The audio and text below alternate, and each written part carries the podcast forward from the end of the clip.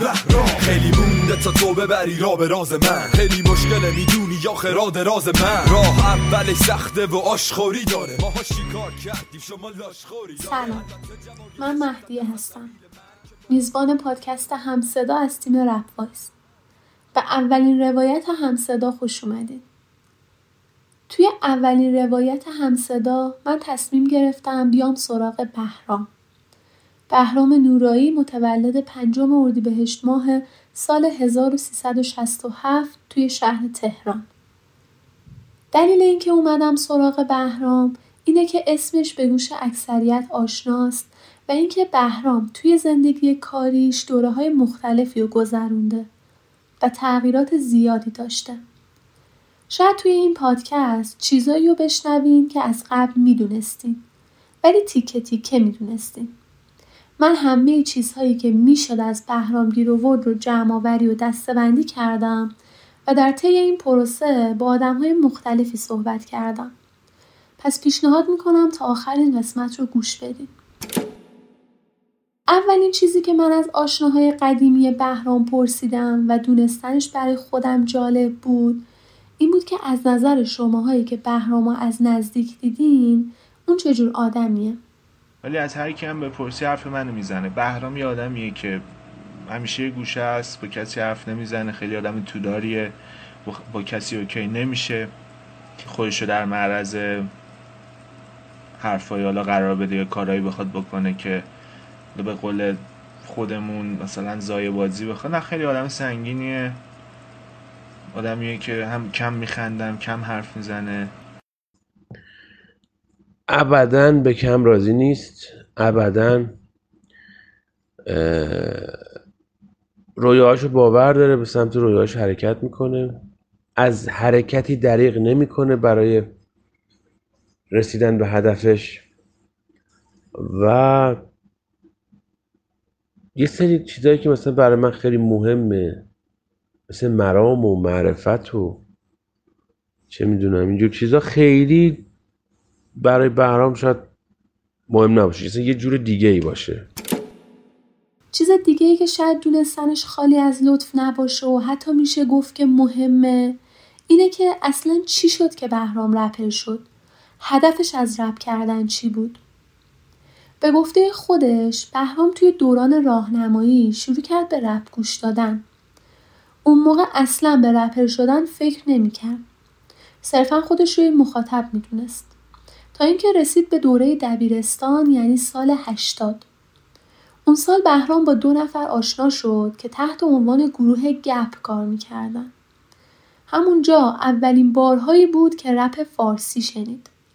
خلاصه علاقه من شد و تمرین کرد و نوشت و خوند تا اینکه اواخر آبان ماه همون سال تونست یک آلبوم جمع کنه به اسم واسه الان بخون که هیچ وقت هیچ جا منتشرش نکرد. و معتقد بود که از نظر شعری کار ضعیفیه. اون سالها شروع کرد به رپی تر شدن. البته طبق تفکرات اون زمانش خودش رو رپی و هیپاپی می‌دونست. شده بود شهر مدرسه و بهرامی که تا اون سالها همیشه شاگرد اول بود الان دیگه سر کلاس شعر می نوشت. تعریف می‌کرد که اوضاش طوری بود که اگه یه روز موفق نمی‌شد با بچه های دیگه مدرسه دعوا کنه دوستا و اعضای گروه خودشونو کتک می‌زد. شروع کرد به کار کردن تا اینکه پول جمع کنه. خلاصه چند سال طول کشید تا تیکه تیکه تونست اولین آلبومش رو جمع و نهایتا منتشر کنم. آلبومی که فکر می‌کنم همتون می‌شناسید. آلبوم بهرام. از نظر خودش بهترین ترک های آلبوم برقص با من و تشکر از مادرم بود. خلاصه انقدر کار کرد تا اینکه بالاخره سه تا آلبوم دیگه منتشر کرد. آلبوم های فرصت، درد و دل و نوار قلب. چیز دیگه ای که همون اول گفتم که مهمه هدف بهرام از رپ کردنه. طبق گفته خودش هدفش تغییر دادنه. من مثلا شنیده شدن هدف اصلیم نیست. درسته خیلی خوب ارزشمنده. ولی هدف اصلی من نیست. من بیشتر هدفم از رپ تغییر دادنه متحول کردنه. اما من یه چیز دیگه هم در مورد این مسئله شنیدم. توی این مسیر هدف اولی که داشت و من می‌دیدم اون موقع شهرت بود. عین جملهشه به من که می‌گفت حاجی این تیکه کلام حاجی رو داشت اون موقع. تو ددروم چیز توی استودیو منتظر بودیم اون اکیپی که تو بیان بیرون. داشتیم از هر جایی سخنی گریزی می‌زدیم و اینا. برگشت گفتش که حاجی فکرشو بکن. آه من برگشتم بهش گفتم حاجی فکرشو بکن تو خیابون داری پیاده میری. یه ماشین بغل رد میشه داره آهنگ تو رو گوش میده. خب اون موقع معروف نبودیم دیگه. یعنی من اسم رسمی داشتم نه بهرام. و اون در جواب من حرف جالبی زد. گفت نه حاجی این حال نمیده. حال میده که دیست کنن. گفتم دیست کنن خب چرا؟ یکی بهت فش و وضعیت بهت بگه. شهرت این تیپی رو دوست داشت بهرام از اولشم. شهرتی که با دیس بخواد به وجود بیاد. و ابایی نداشت از این بابت. که پشترش حرف باشه یا مثلا باش خوب نباشن یه عده مثلا خوب نباشن باش مشکلی با این قضیه نداشت گذشت تا رسیدیم به سال 86 و ترک پای کار که احتمالا اولین همکاری بهرام با دیوار بود. توی همون دوره ترک معروف نامه‌ای به رئیس جمهور هم منتشر شد. ترکی که شاید خیلیاتون با اون بهرام رو شناختید. اون سال همین اتفاق افتاد. بهرام با ترک نامه‌ای به رئیس جمهور بین مخاطبهای رپ فارسی خیلی شناخته تر شد. بالاخره سال 87 بود که اولین آلبوم منسجم و استودیویی بهرام با آهنگسازی آتور تحت لیبل دیوار منتشر شد.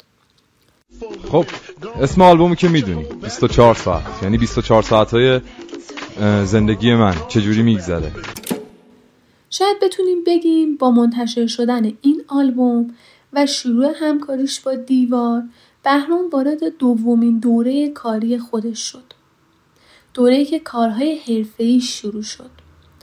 آلبوم 24 ساعت شکل دقیقتر و منسجم تفکرات بهرام بود. تفکراتی که توی خیابون شکل گرفت. توی چهار تا آلبوم اول نمود پیدا کرد و حالا توی 24 ساعت مرتب شد.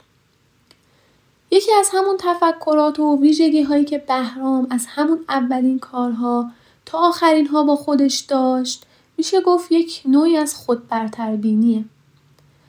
آگاه دونستن خودش از جامعه و اطرافیان.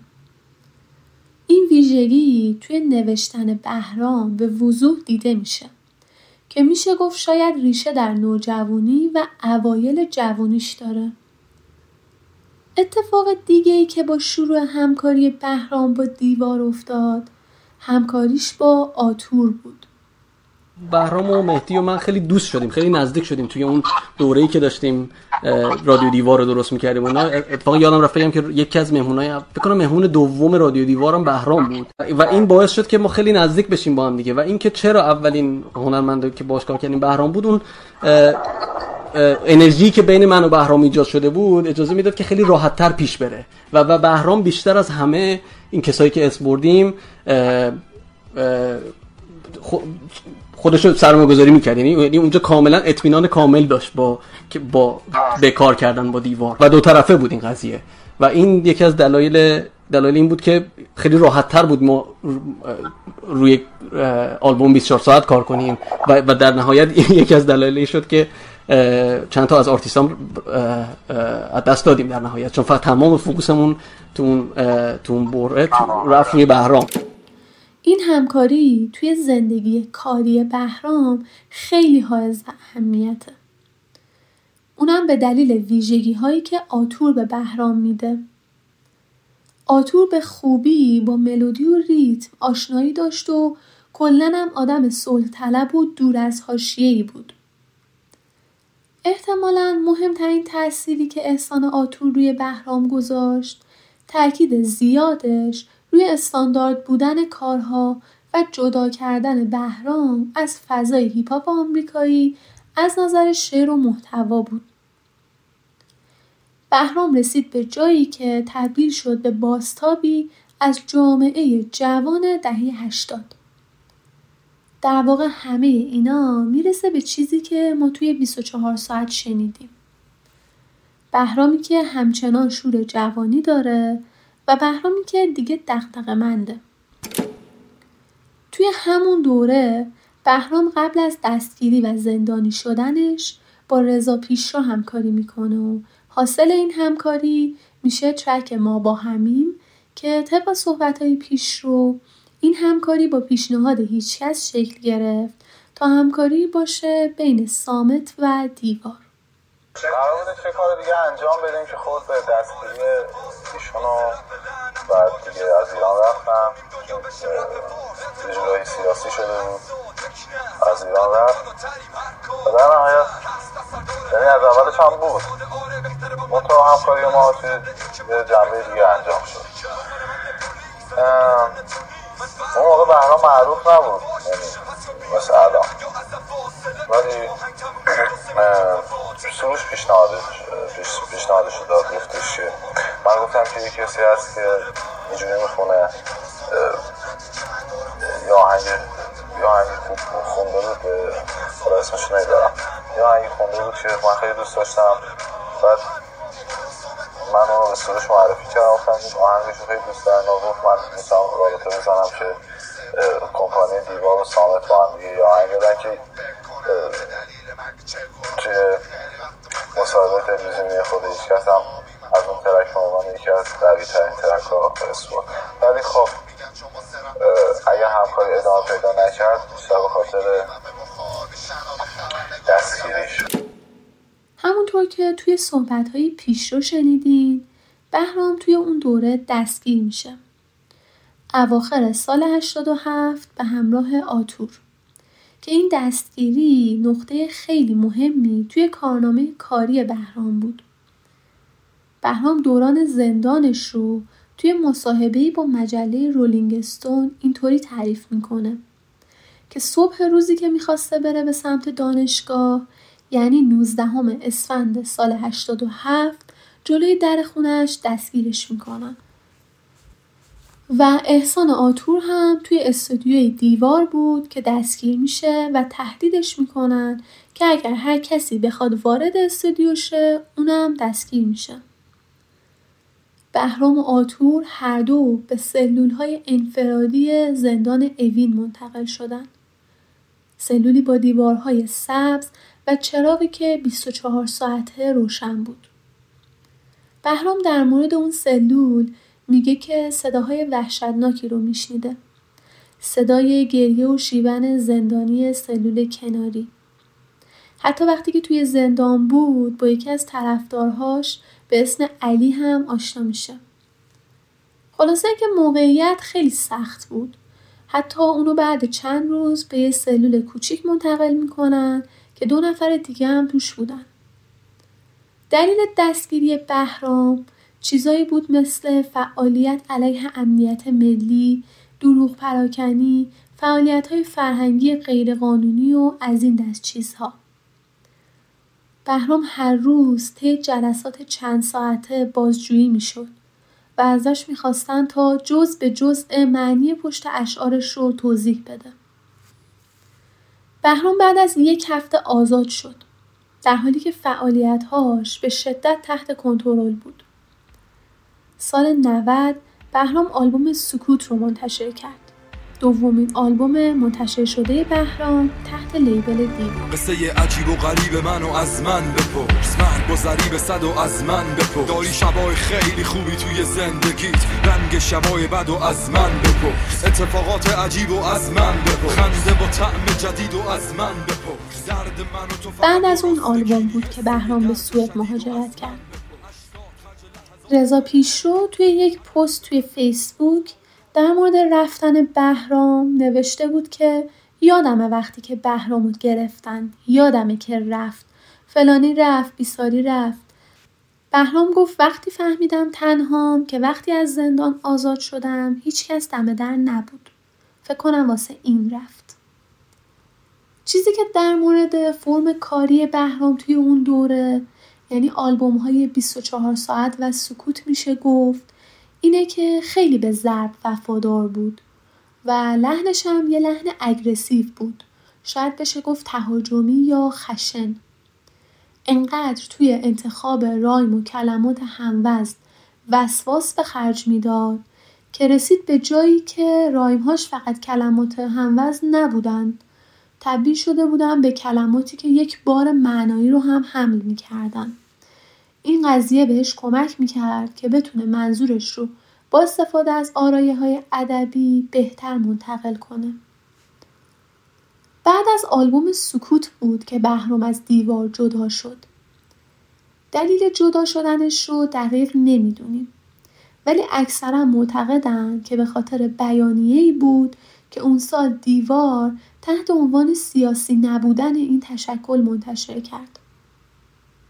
اوایل امسال یعنی سال 99 بود که بعد از توییت بهرام در مورد آلبوم سکوت آتور بعد از سالها سکوت خودش رو شکست و گلایه رو در مورد اون آلبوم و هواشیش خطاب به بهرام بیان کرد. جریان این اتفاقا اینه که بهرام یه توییت زد و توش از قوقا تشکر کرد و بیان کرد که از زمان آلبوم سکوت باهاش کار می‌کرد. اما این قضیه آتور رو ناراحت کرد. اون گفت که نمی‌خواست چیزی بگه چون که بهرام اخیرا خیلی تنها مونده. ولی نتونست ساکت بمونه چون که تمام مسئولیت های اجرایی و هنری سکوت با اون بود نه قوقا. گفت که من با قوقا مشکلی ندارم ولی توی تولید سکوت هیچ نقشی نداشت. ولی مثل اینکه ناراحتیش فقط به همین مورد ختم نمی‌شد چون که بعدش توی یک سری توییت دیگه توضیح داد که توی نسخه اصلی کاور آلبوم سکوت لوگوی دیوار گوشه تصویر هست اما بهرام موقع پخش آلبوم همه جا لوگو رو برداشته آتور معتقد بود که این کار بچگونه است و این حرکت بهرام رو تشبیه کرد به سیاستمدارهایی که بعد از اختلاف بقیه رو از توی عکسشون حذف می‌کنن. اما جواب بهرام به این صحبتهای آتور این بود که بابت سوء تفاهم ازش عذرخواهی کرد و ازش بابت مسئولیت های اجراییش توی سکوت تشکر کرد. ولی توضیح داد که قوقا توی نوشتن اشعار بهش مشورت مستمر می‌داد. همچنین در مورد اعتراض آتور به حذف لوگوی دیوار از کاور آلبوم سکوت گفت که این جزو شروط ناشر بود و از اختیار بهرام خارج بوده. اما این جواب آتور رو قانع نکرد و اون توقع داشت که بهرام حداقل توی توضیحات اسم دیوار رو بیاره. بهرام هم بهش گفت که تو اگر دنبال حل مسائلی ایمیل بزن جنجال توییتری راه ننداز. اما آتور معتقد بود که ایمیل زدن وظیفه بهرامه و گفت که تو نمی‌تونی فقط وقتایی که به نفته از توییتر استفاده کنی و وقتی هم که خوشت نمیاد بگی ایمیل. این یکی از نشونه های رفتار دیکتاتور معابانه و استبدادیه. تهمت زدن و فرافکنی و فرار از مسئولیت و ترس از اعتراف به اشتباه. و در آخر اینکه من یادم نمیاد در مورد درآمدهای سکوت صحبت کرده باشیم. من تا حالا سهمی نگرفتم.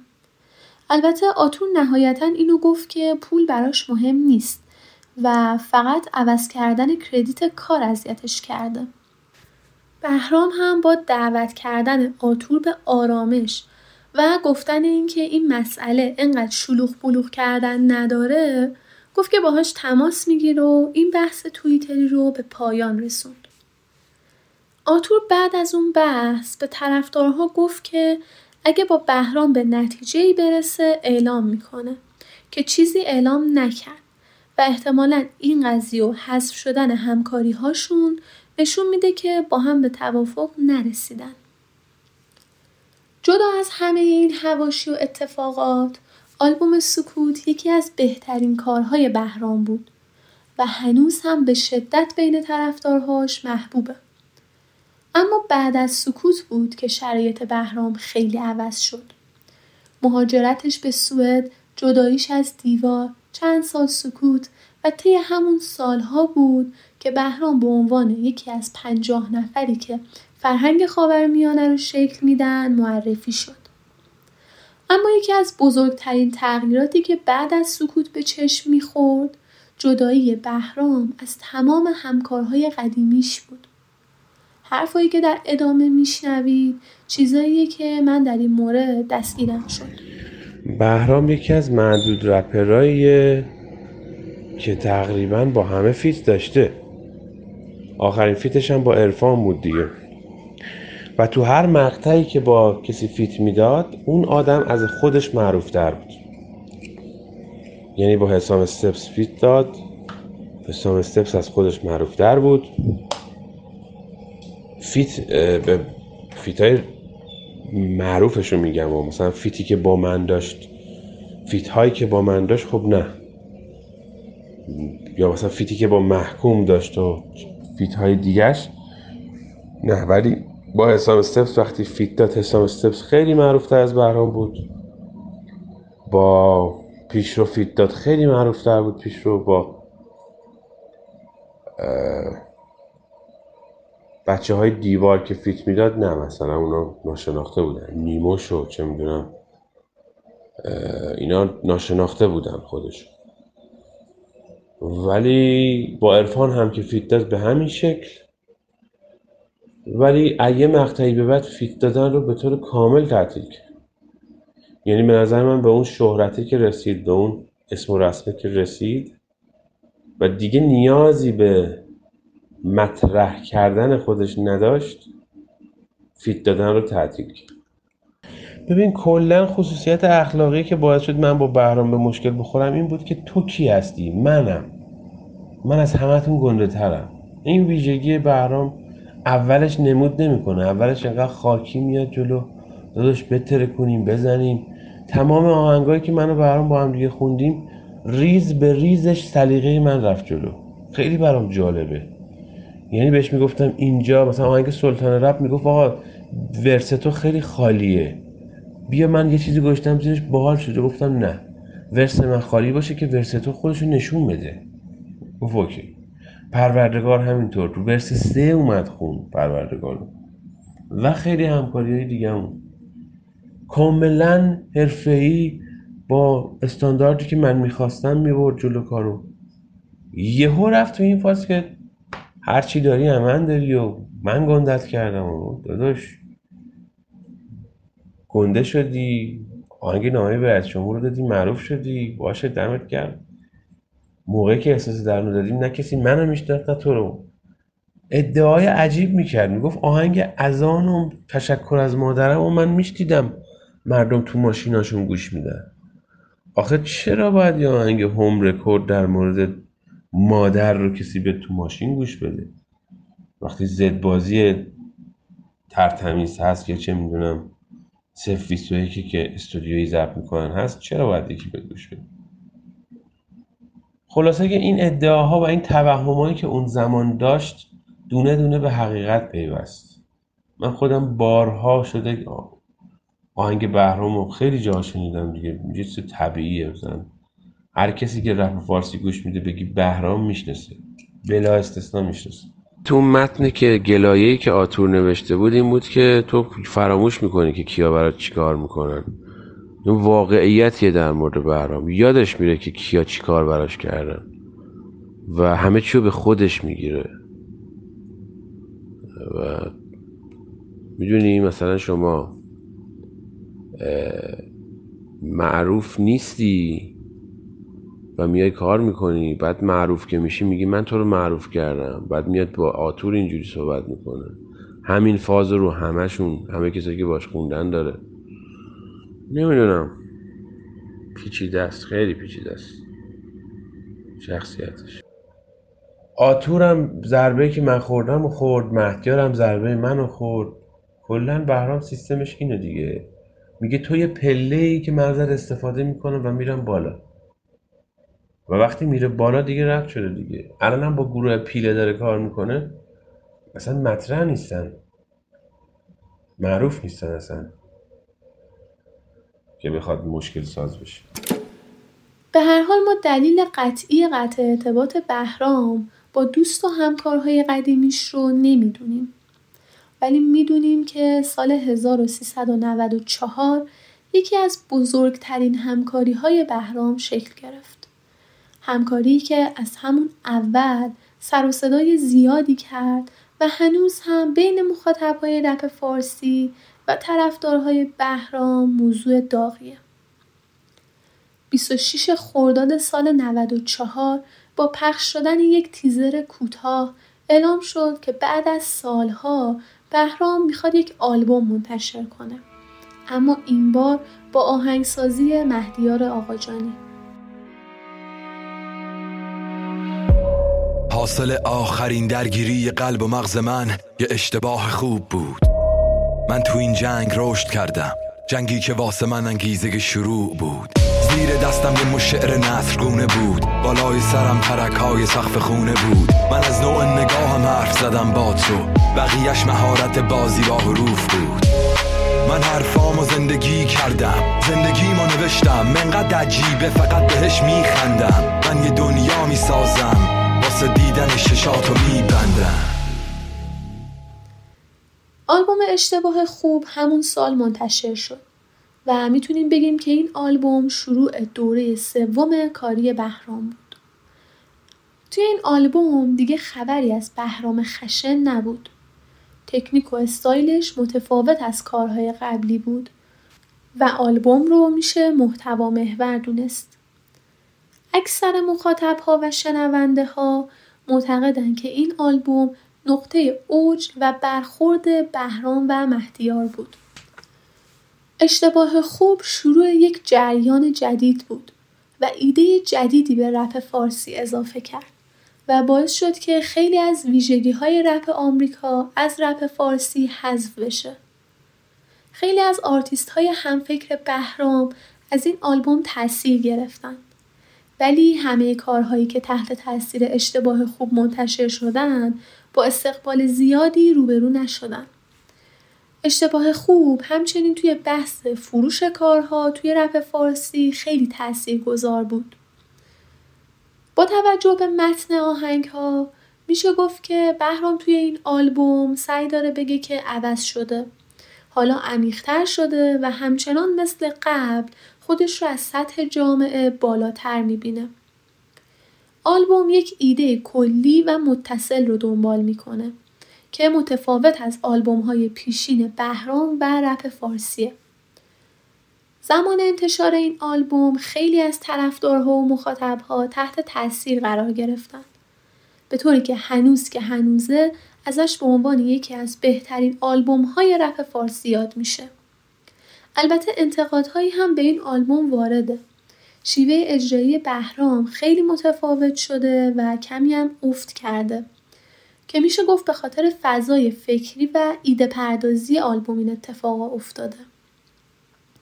ولی به طور کل جنبه و تاثیر مثبت این آلبوم بیشتر از منفیش بود. اما متاسفانه چند سال بعد از انتشار این آلبوم از پلتفرم های آنلاین حذف میشه که نشونه اینه که احتمالاً بهرام و مهدیار با هم به مشکل خوردن. خیلی صحبت ها میشه در مورد اینکه چرا بهرام و مهدیار بعد از یکی از موفق ترین همکاری های رپ فارسی با هم به مشکل خوردن. با این حال هنوز هیچ کدومشون عمومی در مورد این موضوع صحبت نکردن. البته با توجه به مشکلاتی که بهرام با آتور به وجود آورد میشه حد زد که شاید مشکل مهدیار با بهرام هم احتمالا سر کردیت کار یا مسائل مالی باشه. بعد از جریانات ایجاد شده سر آلبوم اشتباه خوب می‌تونیم بگیم که بهرام تقریبا با همه همکارهای قدیمیش به مشکل خورد و نتونست باهاشون همکاری های بیشتر و طولانی تری داشته باشه. اما توی همون دوره بود که بهرام دوباره ترجیح داد سکوت کنه و چهار سال هیچ آهنگی منتشر نکنه. تا سال 98 که single track گوشت از بهرام منتشر شد و همزمان label پیله هم معرفی شد. آهنگساز track گوشت پیماندگار بود و میکس و mastering این کار رو اشکان موسوی انجام داده بود. کسایی که الان هم به همراه ستاره ملکزاده یا همون غوغا و نسا آزادی خواه اعضای تشکل پیله هستن. single track گوشت نتونست توجه خیلی از مخاطب ها رو جلب کنه ولی خیلی ها هم معتقدن که جزو کارهای قوی بهرامه. فروردین امسال یعنی سال 99 بهرام اولین آلبوم کوتاه خودش رو تحت لیبل پیله با آهنگسازی نسا آزادیخواه، پیماندگار و اشکان موسوی منتشر کرد. اما مثل اینکه برای بهرام این موضوع مهم نبود که درست چند روز بعد از گذار آلبومی که تقریبا همه رپ فارسی منتظرش بودن منتشر میشه یعنی آلبوم مجاز البته تاریخ پخش آلبوم مجاز قبل از تاریخ پخش گذار اعلام شده بود ولی به هر حال گذار مجموعه بود که نتونست انتظار طرفدارهای بهرام رو برآورده کنه. این اطراف نه خاک نه آب نه گل فقط آفتاب و باد و شن موسیقی باد. پای لختم و می‌بره جلو رو شن داغ. هر قدم یه دستاورد جداست. باید یاد گرفت سوخت و بور کرد رفت. بدون اینکه بدونی کی می‌رسی به کجا. تصور کنید بهرامی که آلبوم قبلیش اشتباه خوب بود و تمام مخاطبها ازش انتظار پیشرفت دارن بعد از پنج سال آلبوم کوتاه گذار رو منتشر کرد. البته این آلبوم هم طرفدارهای خودش رو داشت. از نظر مفهومی میشه گفت که آلبوم گذار مثل کارهای قبلی بهرام دقیقا از بالا به همه چیز نگاه می‌کنه. از نظر آهنگسازی متفاوت شده و در کل بهرام گذار چیزی نیست که طرفدارها انتظارش رو داشتن ولی تونستن که خوب بپذیرنش. فاصله اشتباه خوب تا گذار فاصله بود که بهرام توی فضای فکری خودش بیشتر جلو بره و بتونه توی سبکی که انتخاب کرده عمیقتر بشه. گروهی که بهرام برای آهنگسازی انتخاب کرده کسایی که لزوما آهنگسازی هیپ هاپ نبودن. توی این آلبوم کوتاه ما ترک عمق رو داریم که بجز چند جمله کوتاه میشه گفت که اینسترومنتاله و همه اینها نشون میدن که بهرام دنبال تجربه متفاوت بود که متاسفانه از نظر خیلی تجربه ناموفقی بود. البته تصویرسازی های بهرام توی گذار هرچند ساده بیان شده بودن ولی تاثیرگذار بودن مثل ترک ادم که یک صحنه قتل رو توصیف می‌کنه. نهایتا بهرام هیچ شباهتی با بهرام چندین سال پیش نداره و به جایی رسیده که بیشتر دنبال پیاده کردن ایده هاشه. این قضیه و همکاری های جدید تا حدودی باعث افت بهرام شد و باعث شد که آلبوم گذار نتونه تبدیل به یکی از بهترین کارهای بهرام بشه. بعد از گذار تنها چیزی که از بهرام شنیدیم همکاریش با یکی از اعضای پیله توی آلبوم گسست و ترک عبور کن بود. آلبوم گسست کاری از اشکان موسوی بود که دیماه سال 99 منتشر شد. حضور بهرام توی این آلبوم به شدت جنجالی شد.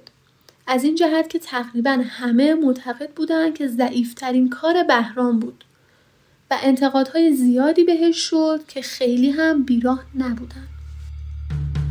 وابستن به دشمنشون وابسته به زدیت حفظ هویت جمعی با سرکوب اقلیت. دادم نمی‌زنی نزن فقط نگه ندار تو سینت. سریعتر عبور کن فقط عبور از این وضعیت. توی سال 99 یک اتفاق دیگه هم افتاد. اونم اینکه همونطور که قبلتر گفتم به خاطر مشکلاتی که بهرام با همکار قدیمیش یعنی آتور به وجود آورد تمام آلبوم ها و single track اش بجز ترک نامه به رئیس جمهور و کارهای منتشر شده تحت لیبل پیله از پلتفرم های جهانی پخش موسیقی حذف شدن. صدایی که میشنویم نظر یکی از طرفدارهای پروپاقرص بهرام در این مورده. خب الان مثلا تو می‌خوای رپ فارسی رو جهانی کنی. چجور وقتی سه تا از بزرگترین آلبوم تاریخ رپ فارسی تو پلتفرما نیستن می‌خوای جهانیش بکنی؟ دیگه اشتباه خوب و سکوت و 24 ساعت 100 درصد دیگه تو دو تاشون که تو پنج تاه حالا یکیشون هم بخوام مثلا با ارفاق بگم تو 10 تاه که مثلا 24 ساعت. حالا نظر من که همشون تو 5 تا هستن ولی خب وقتی نیست تو اینو چجور می‌خوای جهانی کنی یکی از مسائلی که اخیرا بهرام باهاش درگیر بود حمایت از رپرهای خانومه هرچند خیلی خوبه که بهرام به عنوان یک آرتیست شناخته شده رپ فارسی سعی داره که خانوم ها رو وارد رپ کنه. اما حمایت های بیجا و بعضا افراطی بهرام و غوغا از آرتیستایی که شاید هنوز به کیفیت خوبی نرسیدن یکی دیگه از دلایل ناراحتی طرفدارهاست. اگه بخوایم به ریشه این حمایت های کورکورانه برگردیم شاید برسیم به سایت میدیستیونز. این سایت توسط فردی به نام اسرا با هدف کمک به شنیده شدن صدای هنرمندان جوان و مستقل خاورمیانه و شمال آفریقا راه اندازی شد. این سایت از کشورها و شرکت‌های مختلفی بودجه می گرفت ولی از یه جایی به بعد تقریبا همه این بودجه ها قطع شدن و چند سالیه که تقریبا فقط هنرمندها و مخاطبهای رپ فارسی و طرفدارهای بهرام توش فعالند که فعالیت زیادی هم نیست. ستاره ملکزاده یا همون قوقا که قبلتر گفته بودم که یکی از همکارهای بهرام و اعضای تشکل پیل است قبلا پروگرام دایرکتر یا مدیر برنامه های بخش فارسی این سایت بود که البته الان دیگه نیست و جاش رو رضا ایمانی پر کرده. ستاره ملکزاده توی صفحه لینکدین خودش به عنوان رزومه کاریش عنوان کرده که توی زمانی که با میدیستیونز کار می‌کرد بیش از دیویست هنرمند رو استخدام این سایت کرد. با توجه به این موضوع اینطوری به نظر می‌رسه که احتمالا دلیل تعداد بالا و کیفیت پایین هنرمندهای حمایت شده توسط بهرام و قوقا اینه که به عنوان رزومه اعلام کنن که تونستن تعداد زیادی رپکن دختر ایرانی رو معرفی و استخدام کنن. حالا ممکنه این کار برای گرفتن بودجه بوده باشه یا صرفا یک رزومه خیلی خوب که به ستاره ملکزاده کمک کنه به شغل الانش که توی یک شرکت marketing موسیقی سوئدی کار می‌کنه برسه. اما این وسط چیزی که واضحه اینه که احتمالاً فقط اسم و هویت این افراد مهم بود تا تبدیل به یک تبلیغ شخصی بشن و کیفیت کارهاشون آنچنان اهمیت نداشت. در واقع هیچ کدوم از این افراد طبق ادعایی که شده استخدام سایت نشده بودن. و خیلی هاشون دیگه الان هم تحت حمایت بهرام یا ستاره ملکزاده نیستن. و میدیسیونز هم هیچ حق و حقوقی بهشون پرداخت نکرده. در واقع برخلاف ادعای ستاره ملکزاده تنها کسایی که واقعا استخدام سایت بودن خود بهرام و قوقا بودن. که الان هم تقریبا تنها فعالیت های سایت توسط بهرام و طرفدارهاش انجام میشه. من در جریان تحقیق در مورد آلبوم ها و کارهای بهرام با طرفدارهای زیادی صحبت کردم و ازشون خواستم که به هم بگن به نظرشون بهترین آلبوم بهرام کدوم آلبوم بود؟ سکوت 24 ساعت اشتباه خوب معلومه که اشتباه خوب. اشتباه خوب. اشتباه خوب. اشتباه خوب. اشتباه خوب. اشتباه خوب. گذار. سکوت. اشتباه خوب. سکوت. اشتباه خوب. اشتباه خوب. سکوت. 24 ساعت. حالا که صدای مخاطب ها رو شنیدیم بد نیست در مورد ارتباط بهرام با طرفداراش هم صحبت کنیم. موضوعی که خیلی از طرفدارها در مورد شاکیان بهرام قبل از اینکه به سوئد مهاجرت کنه چیزای بیشتری از خودش نشون می‌داد. مثلا توی نیمه دوم دهه 80 یک سری دلنوشته ازش منتشر شد که خوندنشون هم خالی از لطف نیست. یا اینکه از طریق رادیو دیوار اون سالها با مخاطبهاش صحبت می‌کرد و چیزای مختلفی و واسهشون توضیح می‌داد و تعریف می‌کرد. حتی یه متن طولانی نوشته بود که توش اصول اولیه نوشتن تکست رپ رو به طرفدارهاش یاد می‌داد. ولی بهرام دیگه توی شبکه های اجتماعی فعال نیست. وقتایی هم که فعال میشه احتمالا یا زمان فروش و پخش آهنگهاشه یا اینکه صحبت های جنجالی می‌کنه که اکثرا خوششون نمیاد. من از چند تا از طرفدارهاش خواستم تا نظرشون رو در مورد ارتباط بهرام با مخاطبهاش بگم. اصلا با مخاطبش ارتباط نداره. بنابراین یه حفره خیلی بزرگی به وجود میاد که مثلا بعضی از طرفدارا هم به اشتباه اینجوری فکر می‌کنن که آره این ببین انقدر شخصیت بزرگی است که اصلا نیازی به ارتباط برقرار کردن نداره. پس هر چی که میگه درسته. که الان این ارتباط برقرار نکردن هم خیلی ضرر زده. کلا به خودش اگه دقت کنی. خب همونطور که خودتونم می‌دونید بهرام الان چند سالی هست که ارتباطش رو با مخاطباش قطع کرده.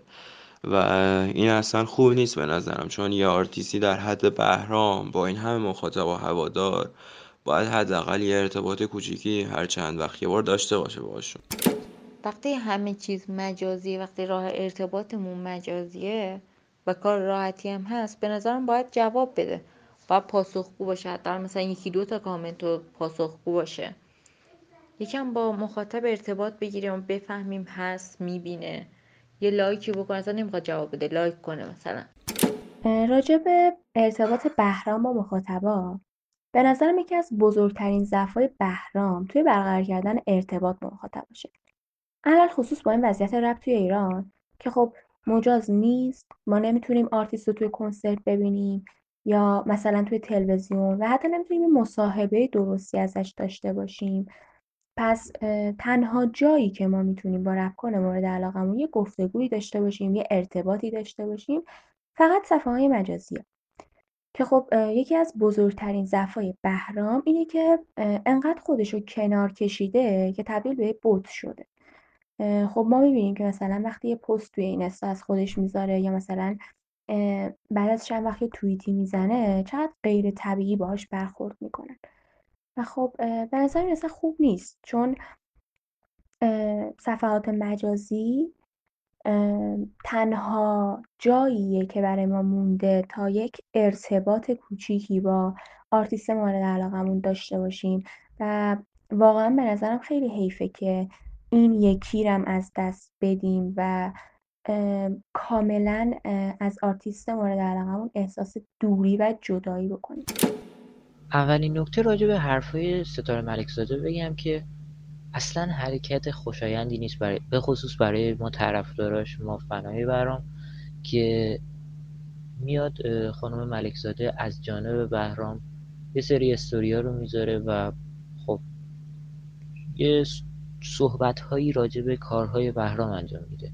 و این یه حس بدی رو به مخاطب تلقی می‌کنه اینکه خود آرتیست چرا نباید باش ارتباط برقرار کنه خب به نظر من ارتباط نداشتن بهرام با مخاطباش الان دیگه عادی شده برای مخاطباش و ما الان عادت کردیم که بهرام مثلا آقا یه لایو نمی‌ذاره. یه استوری درباره خودش و یه یک پست که بیاد freestyle انجام بده نمی‌ذاره و این الان شده عادت ما هوادارا ما فنها ولی خب این واقعا دردناکه که یه آرتیست نمیاد با هوادارش یک لایو برگزار کنه یک نظرخواهی انجام بده یک استوری بذاره و امیدوارم که این رو برطرف کنه بهرام. به نظر من حرکت جالبی نیست اینی که حالا نمی‌دونم عمدیه یا حالا هر چیزی ولی این اصلا باحال نیست که بخوای مثلا با مخاطبات فاصله بگیری یا ارتباطتو کمتر کنی یا اصلا کلا قطع کنی.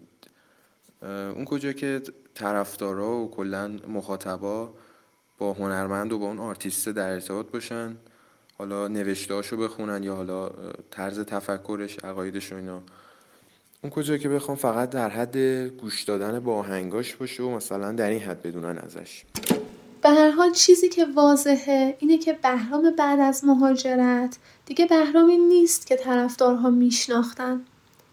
حالا دیگه حتی طرفدارهای پروپا قرصش در مواردی بهش اعتراض دارن. اعتراضهایی که احتمالا هیچ وقت به گوشش نمی‌رسه. این داستان بهرام نورایی بود. از شروع تا امروز. من از همکارهای دیگه بهرام مثل آتور و مزراب و اعضای تشکل پیله دعوت کردم که دیدگاه و تجربه خودشون رو در مورد همکاری با بهرام بگن. اما متاسفانه جوابی دریافت نکردم. به طور کل صحبت هایی که شد چکیده ای از تحقیق های من و نظرات مخاطب های رپ فارسی و بهرام بود. من ممنونم از همه کسایی که وقت گذاشتن به من توی جمعآوری اطلاعات کمک کردن صحبت کردن و نظرشون رو دادن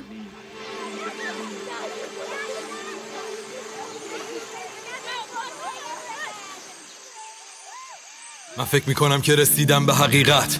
آدم و دو دستن یا دل بسته به مسیرن یا فقط پی نتیجه تو پی چی ها؟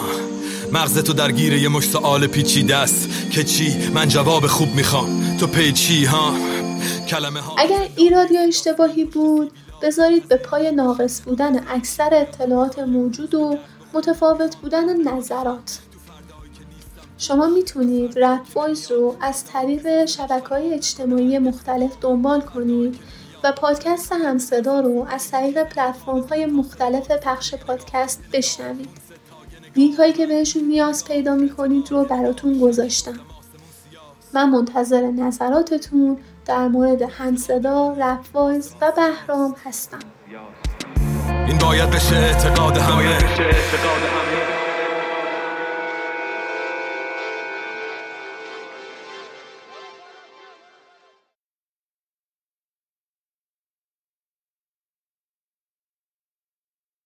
الان نیستم.